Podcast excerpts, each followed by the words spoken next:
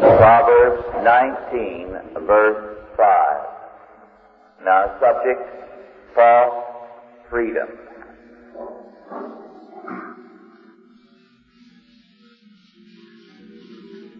Proverbs 19, verse 5. A false witness shall not be unpunished, and he that speaketh lies shall not escape. Some few years ago, a pioneer study in the Ten Commandments was written by the Reverend T. Robert Ingram. It was a survey of the Ten Commandments, devoting a chapter to each of the commandments. At the time that it was published, I was with the Volker Foundation, and through the foundation I distributed a very great many copies of this study to ministers across the country. Their reactions were very revealing. Uniformly, they criticized the book for its treatment of the third and ninth commandments. Thou shalt not take the name of the Lord thy God in vain. Thou shalt not bear false witness. Mr. Ingram, in his study of these two commandments, related them very closely to the courts of law, to perjury and to slander. And the clergy were unanimous across the country in stating this has nothing to do with the court. This is simply moral counsel against profanity and against gossip. Now, in a minor sense, both of these are forbidden by these two commandments. But Mr. Ingram's book, The World, of the World Under God's Law, was absolutely correct in his evaluation of these commandments. They do deal with law.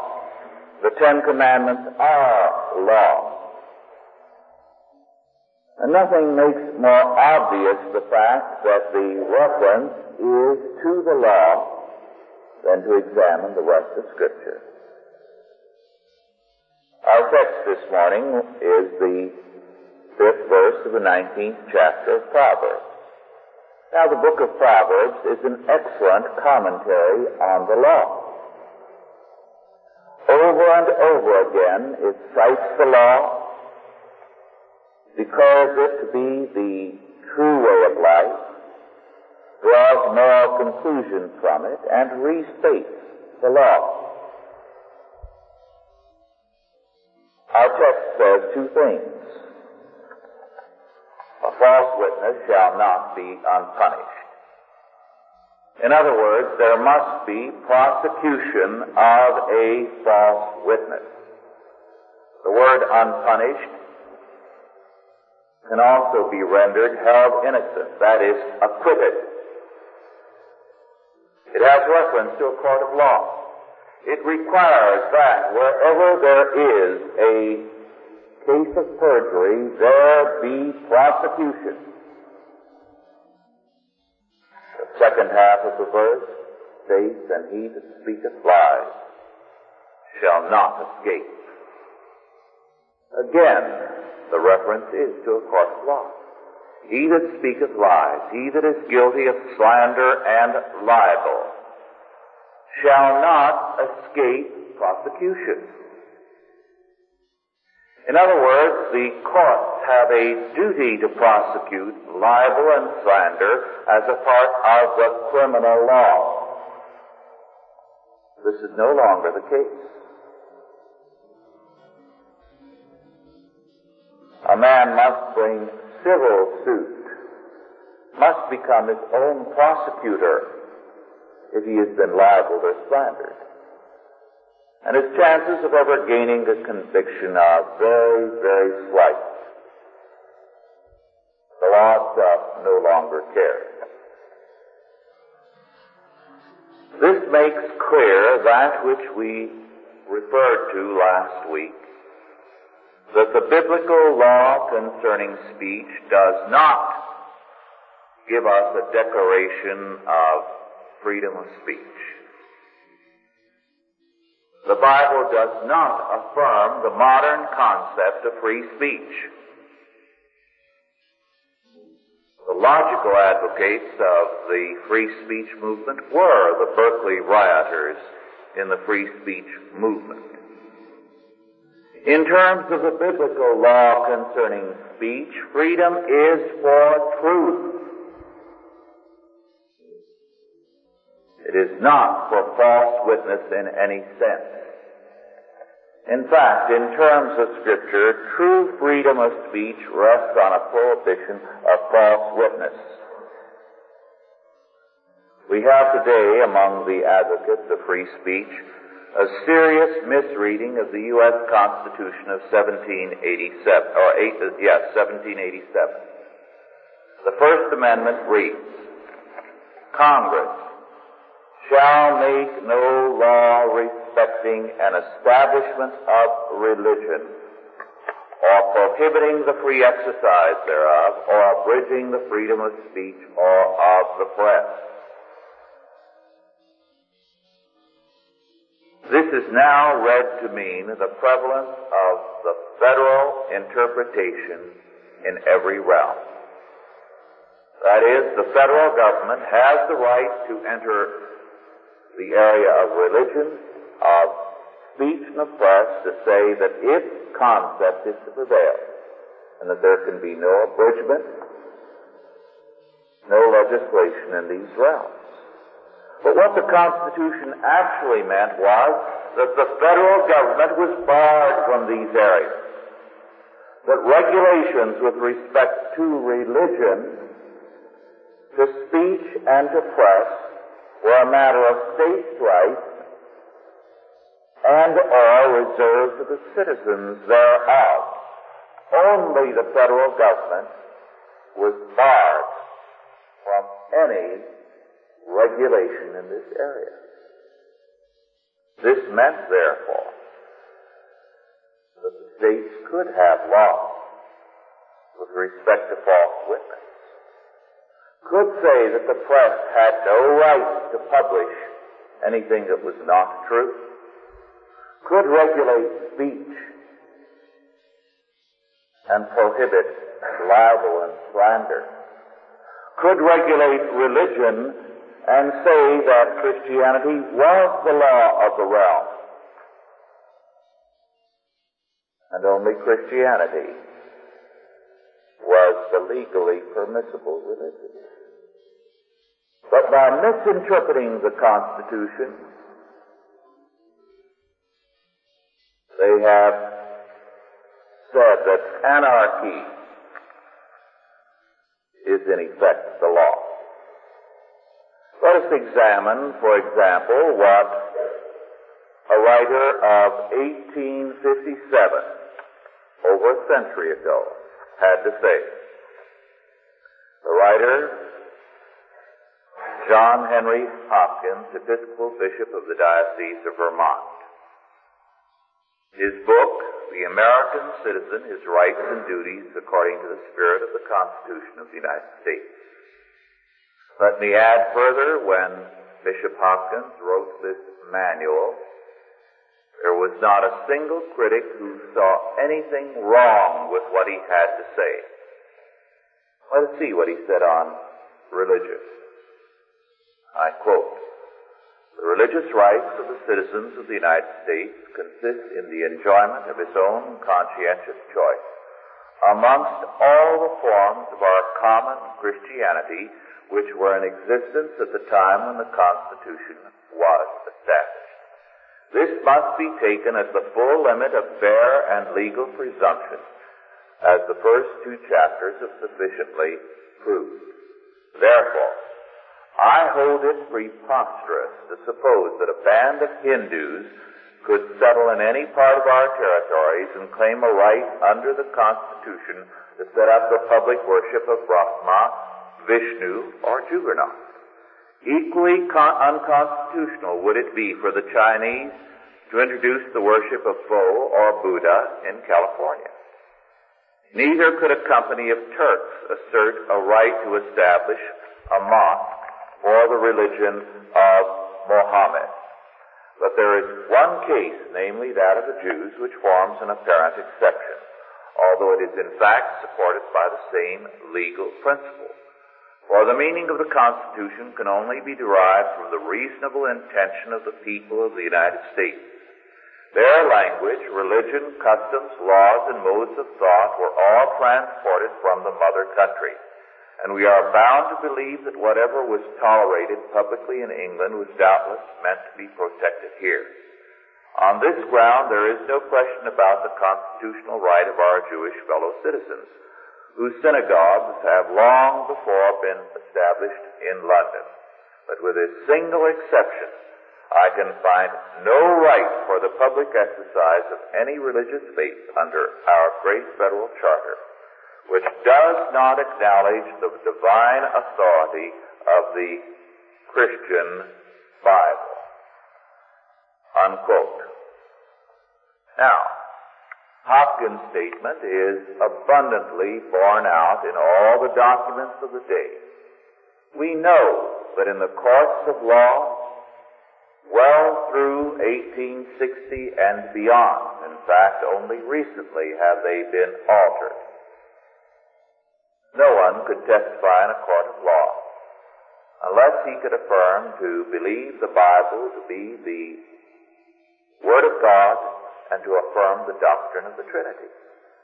The only exception was the Jew because the only Jews in the country then were Orthodox Jews and they believed in biblical law.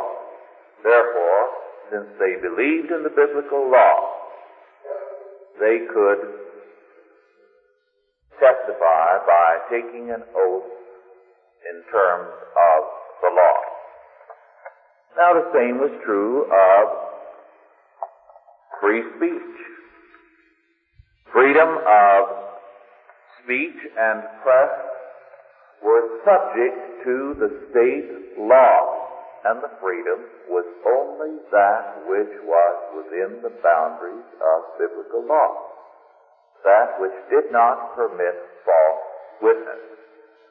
If false witness were made by anyone in the press or by speech, he was guilty to criminal charges for bearing false witness. But this standard is eroded. By the 20th century, the ideal social order and the ideal civil government were seen as one dedicated to uninhibited liberty. And society's basic purpose was seen as freedom of religion, freedom of press, freedom of speech. Whatever you chose to do in these areas. Not surprising that since we have had this standard of absolute liberty, we have been losing liberty steadily. A society which makes freedom its primary goal will lose it because it has made not responsibility but freedom from responsibility its purpose. Where freedom is the basic emphasis, it is not responsible speech which is fostered, but irresponsible speech. Now the biblical law says there is freedom for responsible speech. No freedom whatsoever for irresponsible speech. The modern concept is freedom of speech, responsible or irresponsible. When you absolutize the idea of free uh, press and free speech, libel and slander replace responsibility.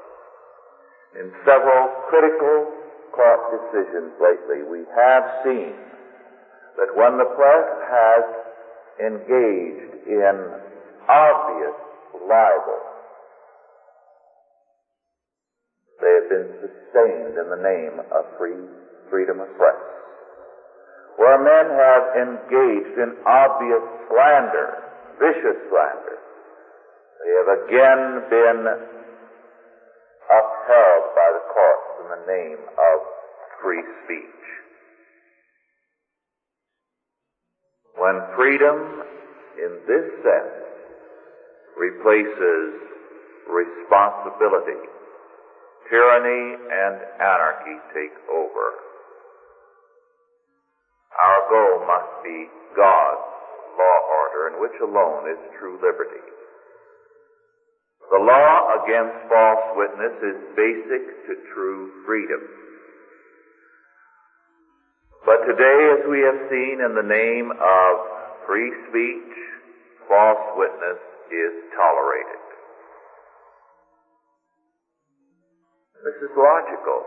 If we permit false religion, why not false witness? The one follows the other. If a lie has rights in one area, why not in every area? To exalt freedom above all else, to absolutize liberty, is to deny the distinction between true and false witness and between right and wrong in every area. This was the point that the free speech movement in Berkeley caught. They were logical. They were wrong, but they were the most logical Americans of today. Because the free speech movement advocates, or as they have been called, the filthy speech movement advocates, said, if we believe in free speech, it means any kind of speech. It means that freedom is our absolute, and therefore we declare that we have the right to prove that the administration is made up of a group of hypocrites.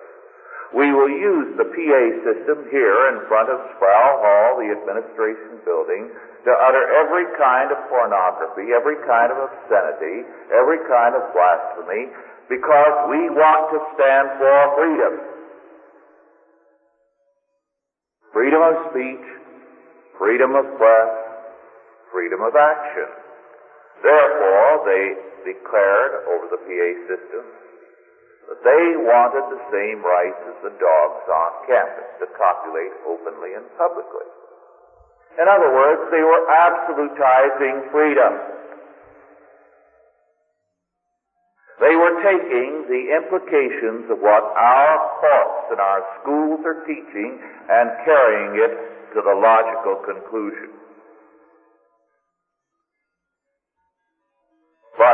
Freedom is absolutized and made the prior and ultimate consideration is against good and evil, then Gresham's law is operative. Now, Gresham's laws applied to money said that bad money drives out good money. This is true in other realms. A lie drives out the truth. Pornography drives out good literature, clean entertainment. Gresham's law operates in more realms than the economic. When you have an emphasis on irresponsible and total free speech and free press, you have the rapid triumph of dishonest advertising, dishonest merchandising, false witness in every area. And then statute laws are unable to control the situation, and you have progressive tyranny as one administrative agency after another is created to deal with these abuses and to limit your freedom, rather than dealing with it in terms of Scripture, where it is simply a matter of criminal law that anyone who bears false witness in any area is liable to prosecution. Today, false witness is given protection by law in the name of freedom. And the result, whenever this has happened in history, is a progressive deterioration of quality in every area.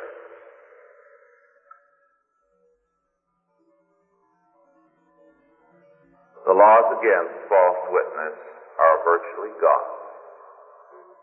Dishonesty and false witness are increasing, therefore, in every realm. Today, in the name of freedom, we have what calls itself a free press, but is increasingly a menace to freedom of the press.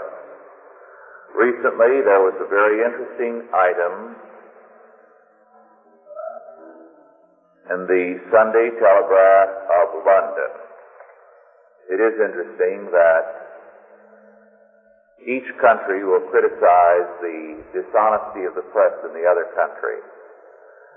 But this was reported in the review of the news, I quote, there is a growing concern, reported the Sunday Telegraph of London recently, following seven months of secret investigations by a subcommittee of the U.S. House of Representatives Interstate and Foreign Commerce Committee, which uncovered evidence of deceptive reporting by American news organizations, national magazines, and their slanted, doctored, and arrogant treatment of the news. The report found that a television team assigned by, to a student demonstration in California had arrived at the spot with its own picket sign, which it distributed to the demonstrators they were to film. That news organizations have participated in court cases, a fact which Washington termed inexcusable interference with the administration of justice that the news department of CBS had attempted to finance a commando invasion of Haiti, a definite plan to intrude on the conduct of foreign affairs. The investigative team also uncovered evidence that CBS reportedly staged a pot marijuana party among college students in suburban Chicago. The film of the party appeared later as a legitimate news report to document the widespread use of drugs among upper class college students and to push for a radical change in the narcotic laws. The Congressional Committee recommended finally, according to the Sunday Telegraph, that a section of the Federal Communication Act prohibiting deceptive practice in television entertainment be extended to make the falsification of news a federal offense, unquote. It's interesting that we didn't get reports of that subcommittee's findings in this country. Wherever freedom is the absolute, the result is not freedom, but anarchism. Freedom must be under law, or it is not freedom. The removal of all laws does not produce freedom, but rather anarchy and tyranny and a murderer's paradise. The Marquis de Sade demanded such a world.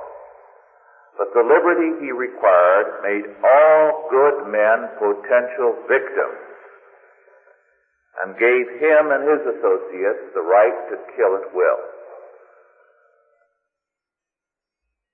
Freedom as an absolute is really the assertion of man's right to be his own God. It is a radical denial of God's law order. It is man's claim to divinity, to be his own God, to have total autonomy. This concept of freedom is a pretext for every humanist, for every anarchist whether they are Marxists or Fabians or existentialists or pragmatists, they all use this idea of freedom to gain totalitarian powers and destroy God's law. True freedom is freedom for something.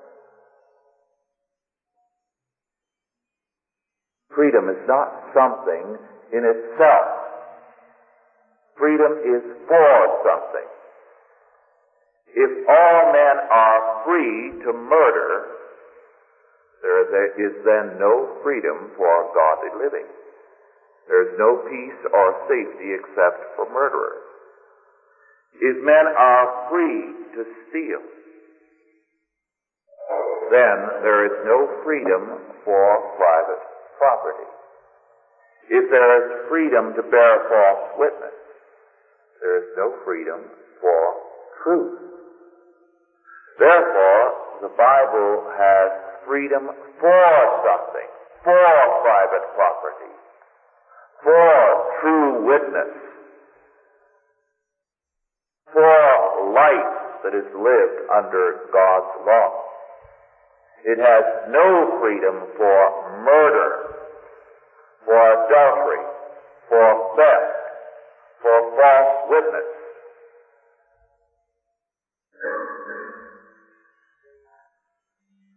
Accordingly, our scripture emphatically de- declares that he that is guilty of perjury must be punished. And he that speaks lies or slanders shall not escape.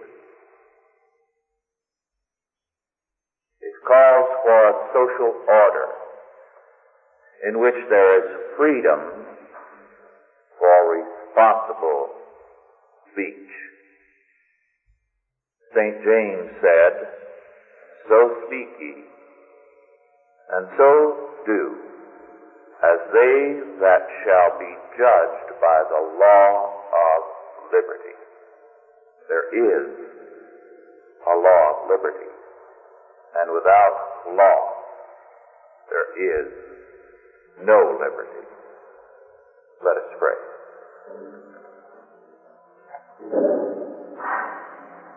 Deliver us, O Lord, from those who would convert our land into a place of freedom for murderers, freedom for adulterers, for thieves, perjurers, and slanderers. And give us again, O Lord, freedom under Thee, responsible freedom,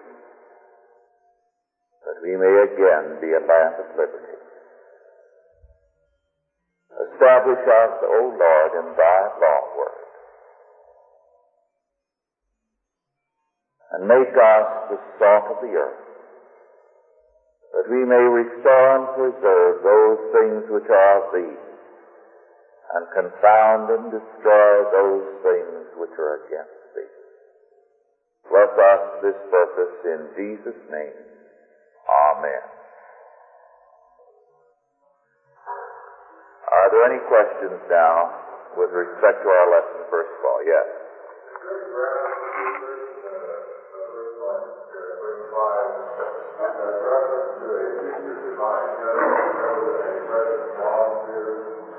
No, there is no such ground. All the evidence that we have from reading things like Josephus, reading the apocryphal books which describe in some cases the history of the time, reading the writings of the rabbis indicates that it was precisely this way. And we know that the early church adopted this standard, that this was the law in Christian countries until fairly recently, but it was the law in these United States until recent times. Yes.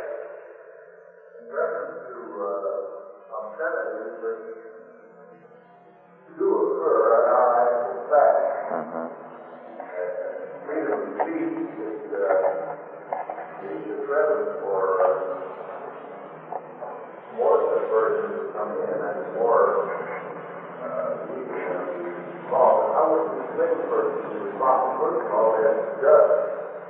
What is speech? And it's a major problem. It's a major problem in our day, but it isn't and hasn't been historically. Historically, when you go back and find what people regarded, say, 60 years ago as obscene, their standards were good. And they did make it possible for us to have real freedom, and they protected us from that which was pornographic. Prior to World War I, this country had more real freedom than we can begin to imagine today. But then it did have laws against pornography and obscenity and against false witness. And what it did was to make possible true, responsible freedom. Well, those things occurred. There are records showing Mm-hmm. generally they were pushed out of the way with the claim that we get now that the basis because of all the history.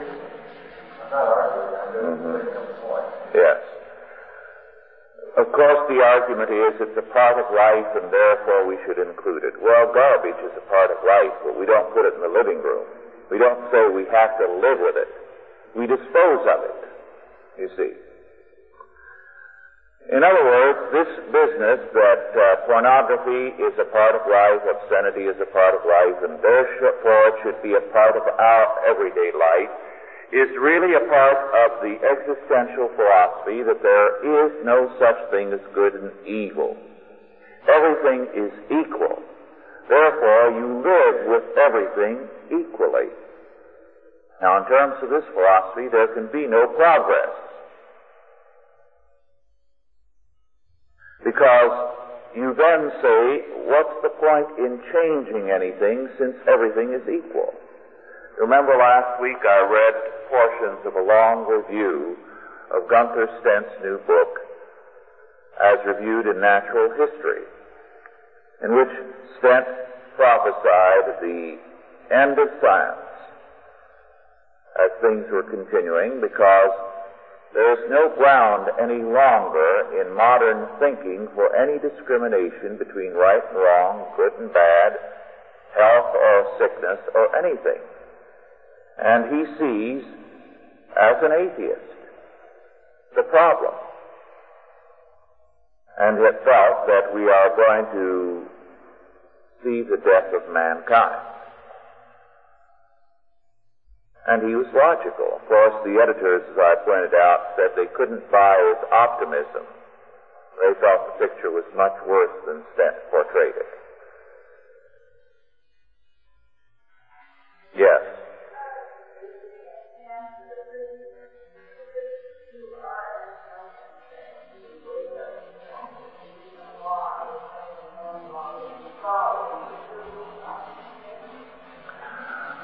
I see very little chance of these Christians waking up.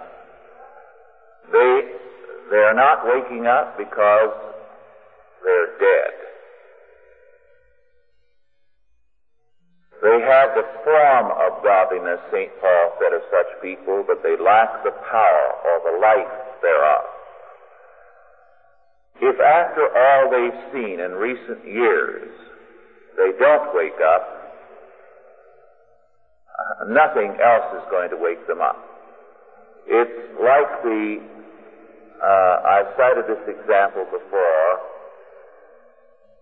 and I think it's a very telling one, of the woman in Shanghai, a liberal Chinese, liberal in religion and background, who when the Japanese occupied Shanghai, and there was a massive rape of herself and other women that they captured. Uh, her own report of the episode is the most shocking thing because she kept telling herself, this can't be true.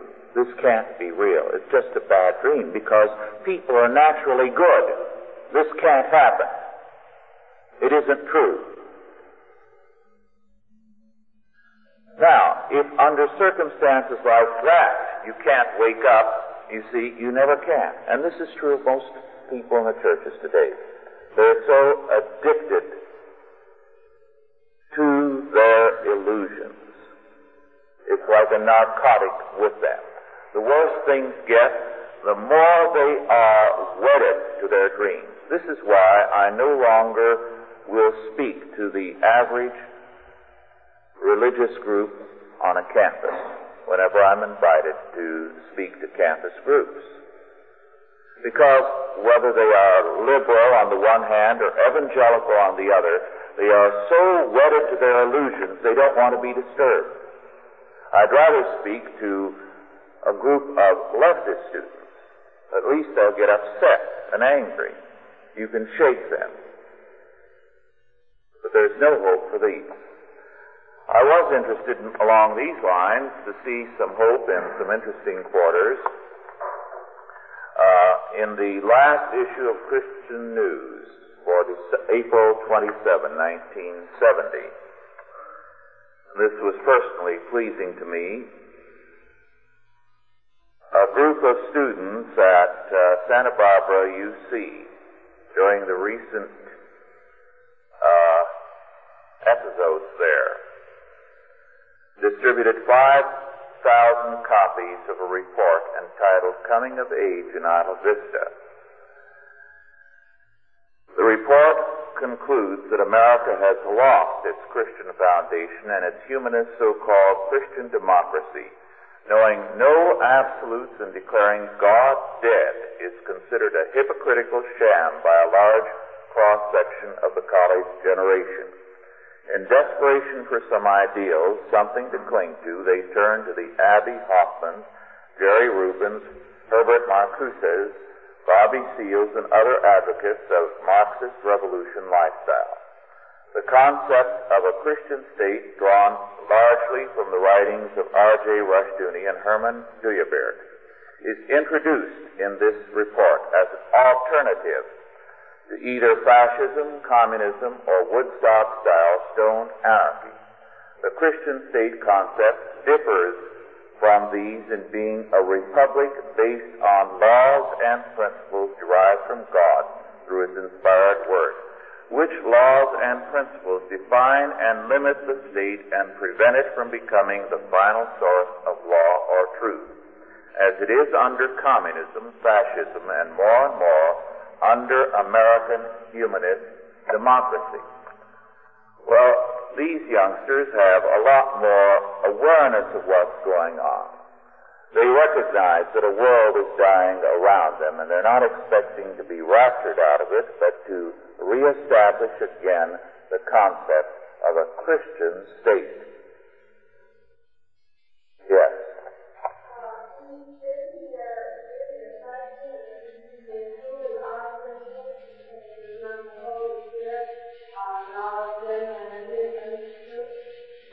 And our Lord said, if you love me, keep my commandments.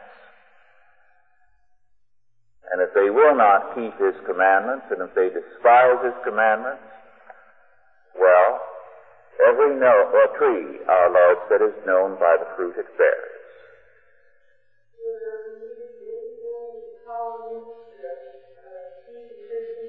Yes, they're church members. They're not Christians. Mm-hmm.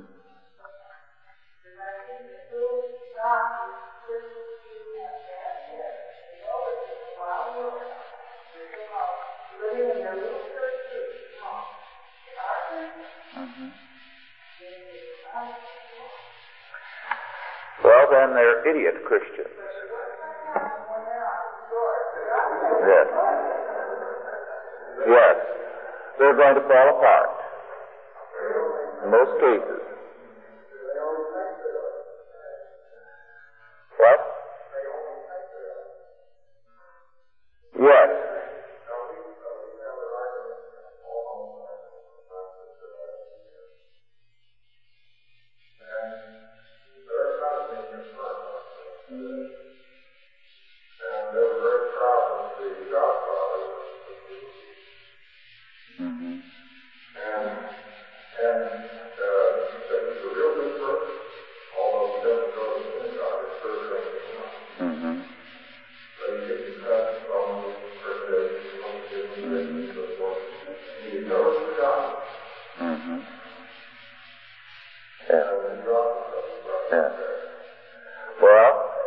Another example, I, I cited this once before. One of the biggest fundamentalistic churches in the state. The Sunday school superintendent is a man who has repeatedly molested girls in the Sunday school. But will they ever do anything about it? Oh no. He uh, confesses each time with tears, and uh, we can't be legalistic about this. We're not under law, we're under grace, and he so obviously shows uh, God's grace when he comes before the church board and uh, cries and confesses, and he, he shows the mighty workings of the Spirit. Now, to me, that's blasphemy. And people who stay in that church are guilty of blasphemy. They may profess to believe the Bible and they uh, supposedly good, give good testimonies, but that isn't anything but a testimony to Satan as far as I'm concerned. Yeah.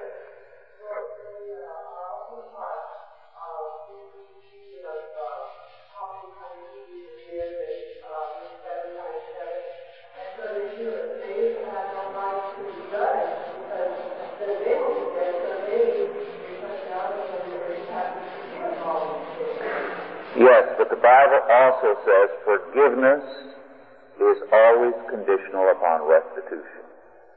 In other words, what did Zacchaeus do to prove he had uh, was worthy of forgiveness? He said, "If I have robbed any man, I will restore fourfold and fivefold." And then our Lord said, "This day is salvation come to this house." So forgiveness is not a matter of words, it's a matter of restitution. And of course they will cite, uh, we must forgive. And I had a letter today about a minister in Northern California, a very ugly character, very ugly, who gets up and says we should not judge and so on. He never quotes our Lord's words, judge righteous judgment. And of course, it's not surprising that he uh, is great for this total forgiveness because if any man ever needed whitewashing day by day, he does. Yes. Yes.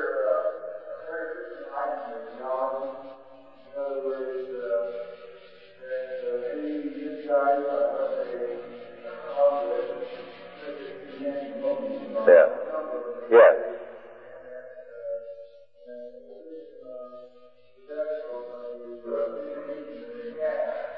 Right. I, I grant you that, and I grant you that in many of these churches there are Christian people who are better than their uh, theology. But sooner or later, a point comes and they leave. They cannot live side by side with that kind of evil and tolerate it if they are Christians. Yes.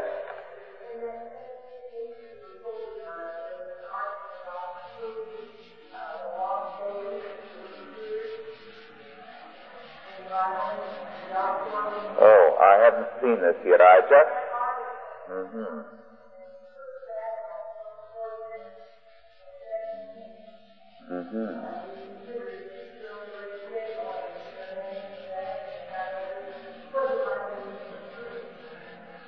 Christian News is well worth reading. The format is not the best, but it is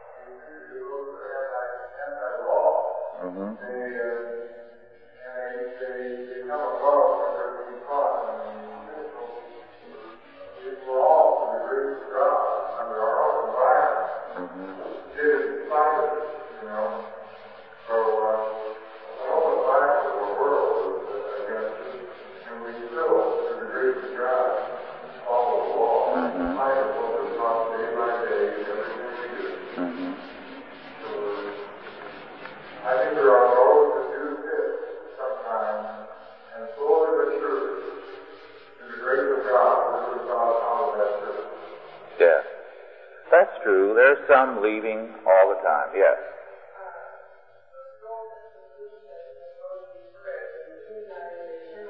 Uh, I can't quite hear you.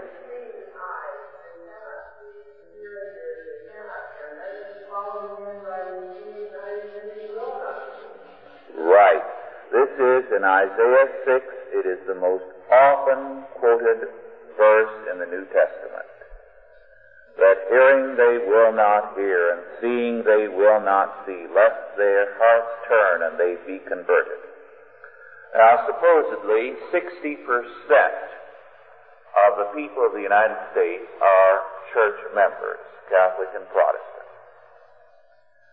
One of the first points at which the early church, when it was only a handful of people meeting in homes, confronted the Roman Empire was in the issue of abortion. The church had not been more than a few years old when it tackled the Roman Empire on that subject. But consider what's happening today. The governor of the state of California this last week said, and I quote, Our public health department has told us its projections that if the present rate of increase continues in California, a year from now, there will be more abortions than there will be live births in this state. And a great proportion of them will be financed by Medi-Cal. Unquote. And what can you say for the Christianity of these people, these 60%, when they tolerate this? They should be able to stop it cold, since they're the majority. But they are not which indicates their impotence or the fact that they are by and large church members rather than Christians. And of church members we have many. Christians are not in evidence because our Lord said, by their fruit shall you know them. And the fruit is not there yet.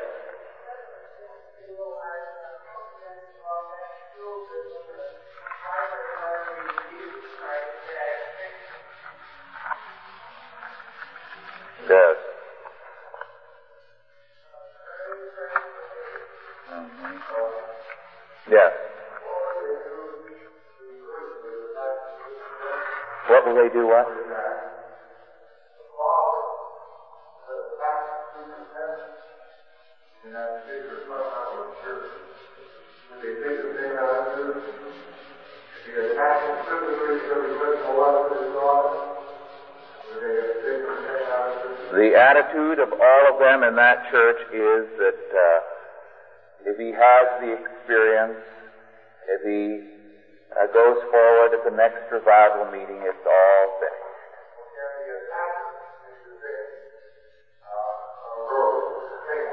I doubt it, and I doubt that there would be anyone in that congregation of a few thousand people that has enough spunk in him or any light to do anything like that. They're all too namby-pamby. They're uh, dead, sick people.